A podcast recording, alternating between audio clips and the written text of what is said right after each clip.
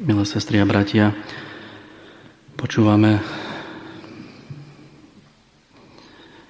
úryvky z Markovho evanielia, ktorého takouto hlavnou témou je odpovedať na otázku, že kto je Ježiš. A v šestnástich kapitolách, ktoré sú, môžeme povedať, rozdelené tak na dve časti,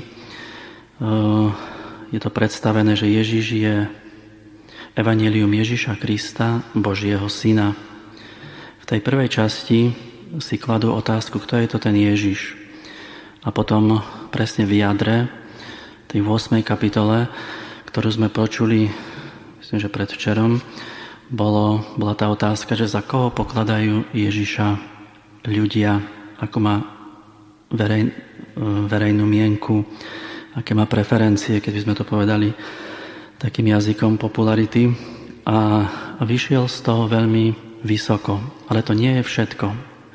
Evangelium Ježiša Krista, Božieho Syna. A keď sa Ježiš pýta, že za koho pokladajú oni Ježiša, aký majú učeníci o ňom mienku, tak Peter hovorí, že ty si Mesiáš. To už je vlastne ten oveľa vyšší stupeň toho Božieho prísľúbeného záchrancu.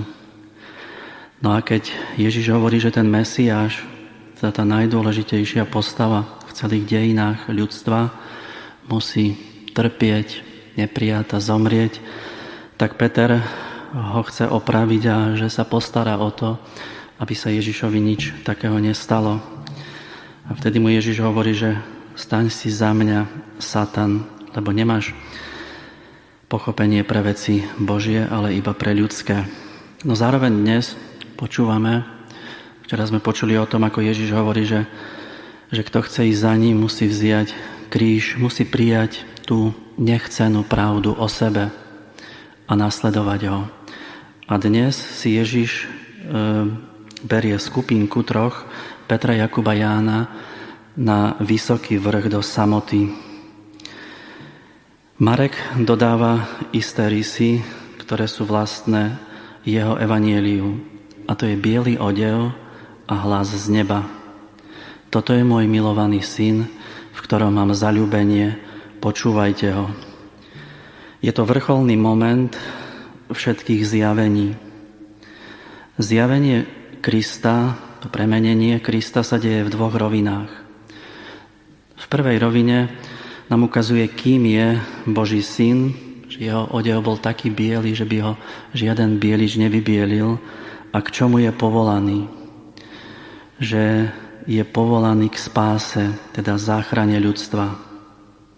Ježišovo premenenie vlieva do ľudského života prameň svetla a pravdy. Skúsenosť s Ježišom, s premeneným, sa deje na vrchu, v tichu, v samote, v mlčaní, teda nad nížinami každodennosti, môže v nás postupne rásť a mohutnieť slovo spásy, tá Ježišova pravá podoba Božieho Syna. Peter túto skúsenosť vyjadruje, dobre je nám tu, dobre je zakúsiť tú Ježišovu blízkosť a Ježišovo božstvo. Ale to, čo, čo sa deje následne, Petrové stany, teda tá, to dobro Božej priazne, Božej blízkosti, nemajú ostať na vrchu, ale majú zostupovať uprostred každodennosti, každodenných starostí ľudského života. Ježiš Kristus zostupuje s učeníkmi do tmy našich dní. Už nie oslávený, ale v našom tele, ktoré je poznačené utrpením. Tajomstvo svetla, teda Ježišovho premenenia, to najväčšie svetlo na tejto zemi a pravdy, ktoré nám odkrýva evanjelium, sviatosti, majú inšpirovať náš život, naše konanie v našej každodennosti. Oslaveného Krista postrehnú len oči viery a čisté svedomie. Prosme o to, aby sme vyhľadávali, aby sme si rezervovali v tom našom každodennom živote chvíle ticha, samoty, byť len s Ježišom, s Jeho slovom, aby nám On postupne odkrýval, dával poznávať tú svoju právu podobu Božieho Syna a aby sme s tou skúsenosťou dokázali vstupovať do každodennosti nášho života a boli schopní prijať tú nechcenú pravdu o sebe, ako to evanjelium nazýva kríž. Amen.